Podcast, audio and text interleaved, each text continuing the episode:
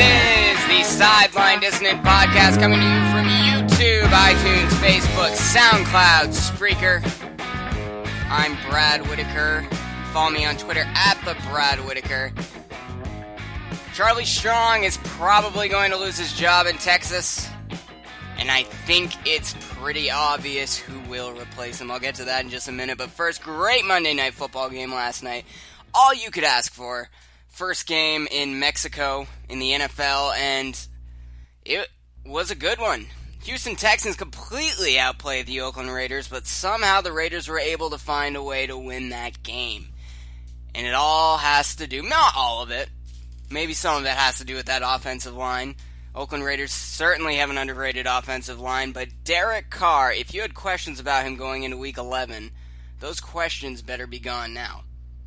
What he did last night with his receivers not being able to catch a pass, it was clear, you know, there was some effect from effects from the altitude there in Mexico City. Uh, you could tell the players are huffing and puffing right from the first quarter. They were exhausted. And Derek Carr, receivers couldn't catch the ball. Field conditions weren't great. You know, it was an old stadium, but it was a great overall environment, great venue, great opening game for Mexico and you have to say Derek Carr is the MVP favorite after yesterday's performance. You know, Tom Brady could make up that ground before the end of the year, but I think it comes down to those two quarterbacks at this point. You can make an argument for Dak Prescott, definitely, and Ezekiel Elliott, but what Derek Carr has been able to do, not just, you know, I, I know we consider MVP to be a year by year award, but when you're talking about who really is the most valuable player out there, nobody's turned around their franchise like Derek Carr has in Oakland. Nobody's turned around the culture like Derek Carr has in Oakland. He's clearly the MVP this far into the season. And just his division alone should be enough to sell you on that. The AFC West has the Denver Broncos, the Kansas City Chiefs, and the San Diego Chargers, the best wor- last place team in the history of the National Football League, the San Diego Chargers. The Oakland Raiders are leading that division. Their defense is mediocre at best, although it's young and athletic. They have a strong receiving corps. Mari Cooper has performed above expectations from when he was drafted, certainly. And Crabtree Michael Crabtree, he's still 29. He's still a strong veteran in his prime. A lot of people like to think Crabtree is old. He certainly doesn't look old out there right now, and he's done a good job of getting Cooper up to speed at the receiving position. But Derek Carr really has ultimately led that offense. It's a complicated offense. Call- he's calling audibles in the end zone. Look at the team he was up against last night. Now, Houston Texans fans were pissed going into Monday night's game, and rightfully so. They were six and three heading into Monday night. They're six and four after their loss. But everyone was saying this Houston Texans team is the worst six and three football team of all time. They've beaten up on nothing but bad football teams. But, you know, if you look at the schedule, who have they beaten? Well, bad football teams. Who have they lost to? Well, they lost to the Minnesota Vikings when they were playing well. They're not playing well now, but back when they were, they lost to the Broncos. they lost to the Raiders in a game where they were they completely outplayed Oakland. Brock Osweiler, you know, I I don't want to be too quick to judge on Osweiler. But I've said this time and time and again that if you're going to draft a quarterback in today's NFL, I don't care if he can throw the ball 60 yards downfield. I do not care. I don't care if it's one of the weakest quarterbacks to ever enter the NFL. He's not strong at all. What matters to me, can he throw 10, 15, 20 yard passes accurately? That's what matters to me. Can he read NFL defense defenses? Is he coming from a system where like Jared Goff did, where he had to run to the sideline every day, every play, and get the play instead of calling audibles behind center, like Carson Wentz was ready to do on day one. we saw the differences between those two quarterbacks. And it's amazing that Jared Goff was able to get up to speed as quickly as he was able to. He didn't look horrible last Sunday, and wasn't really his fault the Rams lost the game. But what we're seeing from Derek Carr is a quarterback that can do all of the above. He's a workhorse. He handles himself well with the media. And we saw two football teams, one that played probably above expectations and lost the game, and a team that played below expectations and won the game. And that's what that's what winning quarterbacks do.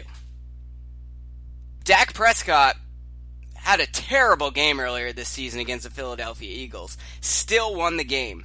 Derek Carr didn't have a terrible game yesterday, but he barely got any snaps. His offense was barely on the field. Houston controlled the game the whole time. And when Carr was throwing accurate passes, his receivers were dropping them.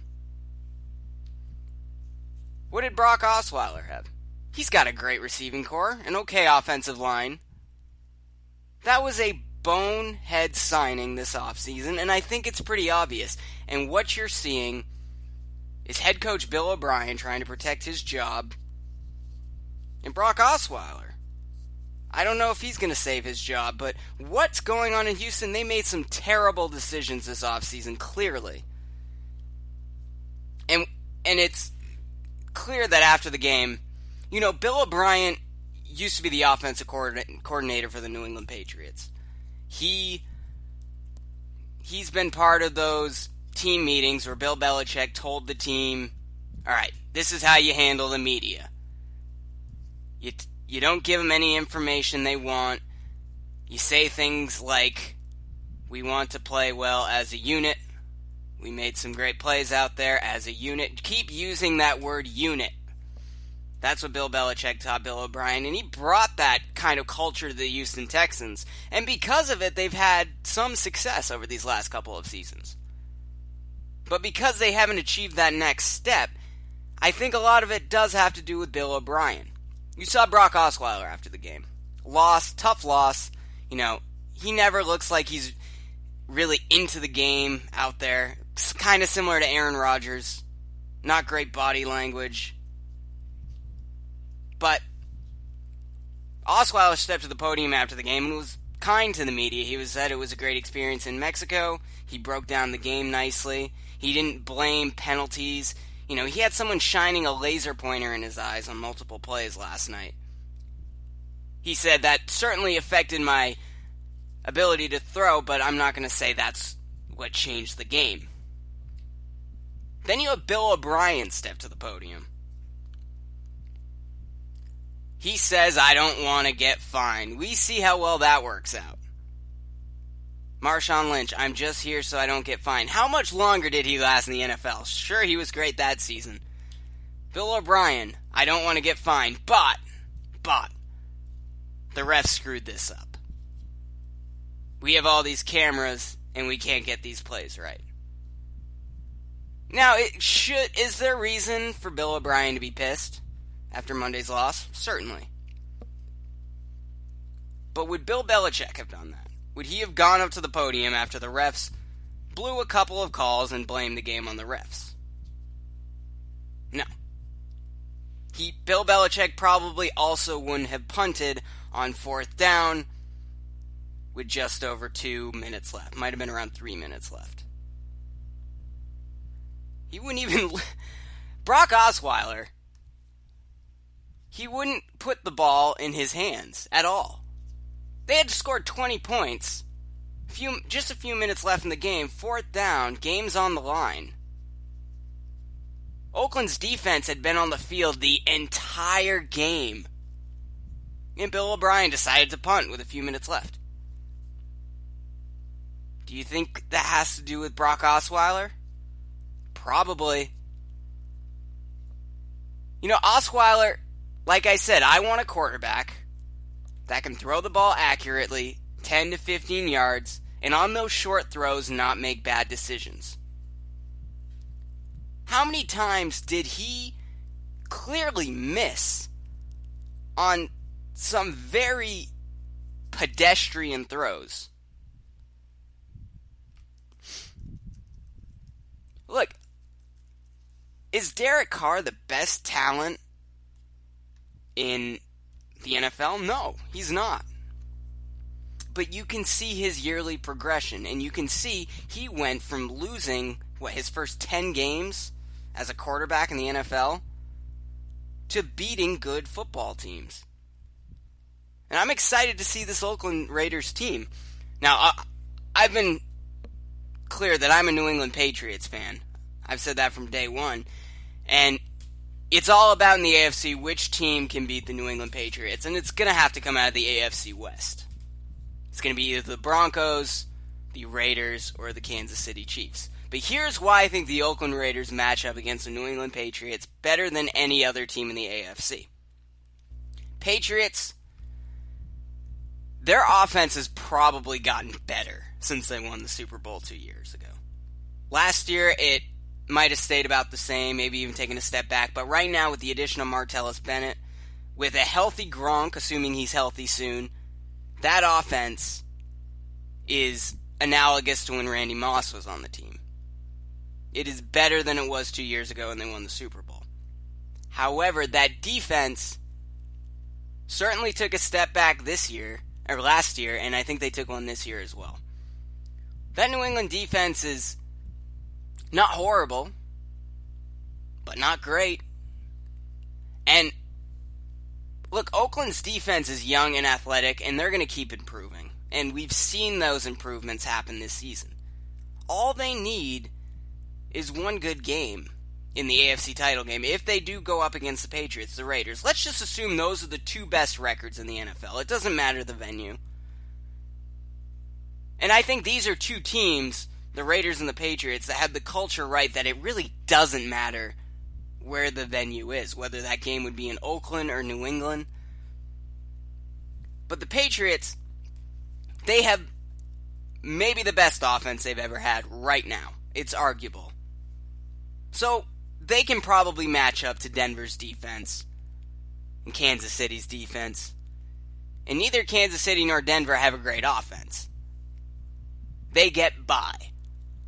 Oakland is flip flopped, except their defense is a lot like the Patriots.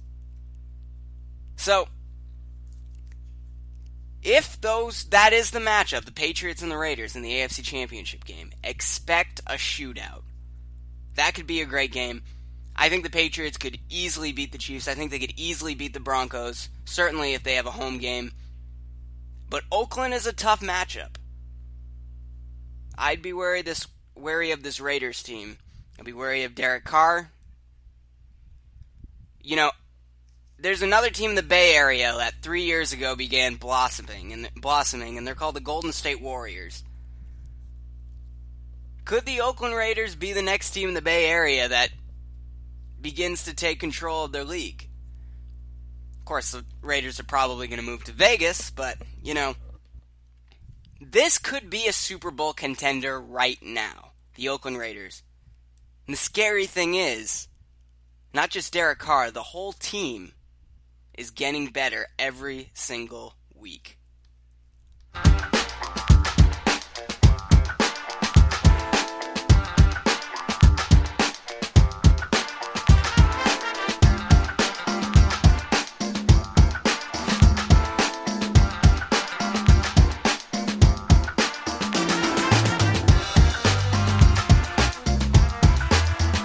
If you know me, you know I'm not the biggest college football fan in the world, but I, I do find it in an intriguing sport because it's it's actually pretty easy to follow because it's a sport that revolves around great coaching. And it's clear Texas made the wrong decision at head coach with Charlie Strong. Now look, there's a lot of people arguing that Charlie Strong should have at least another year. You should give a college football head coach four years because that's how long it takes for a kid to progress through school four years. And it's unfair to, you know, just three years, you it might be way too small of a sample size for a college coach to build a program. But this isn't building a program. This is the Texas Longhorns. And when you have three straight mediocre seasons with the Texas Longhorns, there's going to be a ton of internal pressure. The Boston Red Sox, I know this is, I'm a Red Sox fan as well. This is a team that if they have a bad season, if they have two bad seasons in a row, all hell breaks loose. Everyone gets fired. The Texas Longhorns, in that state, if they're not one of the best teams in the Big 12 every year, then yes, there's going to be a ton of pressure to fire their head coach. And Charlie Strong just hasn't gotten it done. But I'm I don't think he's going to lose his job uh, because of I don't think Strong's going to lose his job just because of his coaching performance. I think the stars are aligning correctly for the Texas Longhorns to make the big move to get Tom Herman from Houston. Now, if you're unfamiliar with Tom Herman, basically what he's done with Houston is what Chris Petersen did at Boise State. He took a nothing program and he built it into something incredible. And what makes Tom Herman a great coach isn't just his coaching style, it's that he's a great recruiter as well. Charlie Strong has been bringing in the best recruits. He's still the head coach at Texas. And unlike Chris Petersen, who jumped from Boise State to Washington and has been a success as you've seen this year, Chris Petersen had the Pacific Northwest to recruit. Now, I'm sure there's tons of great football talent in the Pacific Northwest, jumping from Idaho to Washington State. I'm sure he recruits a lot of players from Oregon, Northern California. But Texas is a different story. If your head coach is getting the best high school players from Texas and still not winning, with arguably the premier program in college football, historically, certainly one of the most popular programs, most profitable, you're going to get canned if you can't win right away. And that should be the expectation. I'm fine with a one year grace period at some of these big schools. That's what it took for Jim Harbaugh to build Michigan into something. That's what it took Urban Meyer to build Ohio State into something. But giving Charlie Strong a fourth season, haven't we realized this isn't going to work? He lost to Kansas. If Tom Herman, and if these p- reports are correct, Tom Her- Herman wants the Texas job. Look, I don't I don't get why some of these college football programs don't pay their coaches more money. How much is Charlie Strong making? I'm going to look this up right now. Charlie Strong is currently making Okay. Terrible websites on the internet. Texas has paid Charlie Strong 9.375 million. Okay, that's a pretty good chunk of change. I was thinking he was he was going to be more around 3 million or 5 million. Tom Herman's getting 3 million in Houston. Pay him 12. Pay him 15. It makes all the sense in the world. There's you know, Tom Herman, it sounds like he he's the coach everybody wants this upcoming offseason in college football. Everybody wants Tom Herman. He's the hot name. Texas seems to be the obvious choice. But, you know, LSU fans, they're a bit delusional because they think they have a shot at Tom Herman. Why would Tom Herman want to go to the SEC? Why would any great coach want to go to the SEC anymore?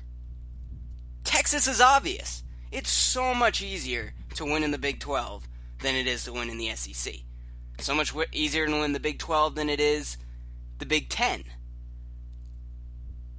Pac 12 is pretty easy as well. You know, we saw USC when they were going against non conference opponents, they started the season 0 3. What's happened now that they're in their conference schedule? They're winning every game. The way college football is set up is silly, and in some of, in one of my past podcasts, I talk about why it shouldn't just be an eight team playoff; it should be a sixteen playoff, sixteen team playoff. Pay Tom Herman, then you have a great coach going forward with a recruiting advantage. If he can recruit at the University of Houston, imagine what he can do at the University of Texas. He gets to stay in the state. He gets to deal with the same recruits. He's not going to the other side of the country. Why would Tom Herman go to LSU? I mean, he'd be able to recruit some players from Texas. But why don't just go to Texas? So it would be idiotic at this point to make the loyalty move of keeping Charlie Strong for a fourth season. Just doesn't make any sense.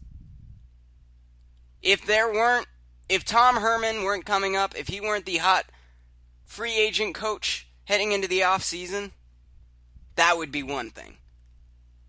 But Herman fits perfectly into Texas' system. You can't have three mediocre seasons at the University of Texas. The fans won't take it. The athletic department won't take it. That is a program that makes a lot of money. And they make a lot of money when they're losing, too. But nobody wants a losing culture in Texas, and if you're playing in the Big 12, you better win. All right, that's it for today's podcast. It was a little short. I'm trying to figure out how to get my video working again. Uh, it's a bit complicated. It's kind of like hooking up a Mac and a PC together at the same time, but hopefully I'll have that figured out at some point this week, if not, maybe next week. Uh, but yeah, I'll be back tomorrow for more Sideline Dissident podcast. Until then, enjoy.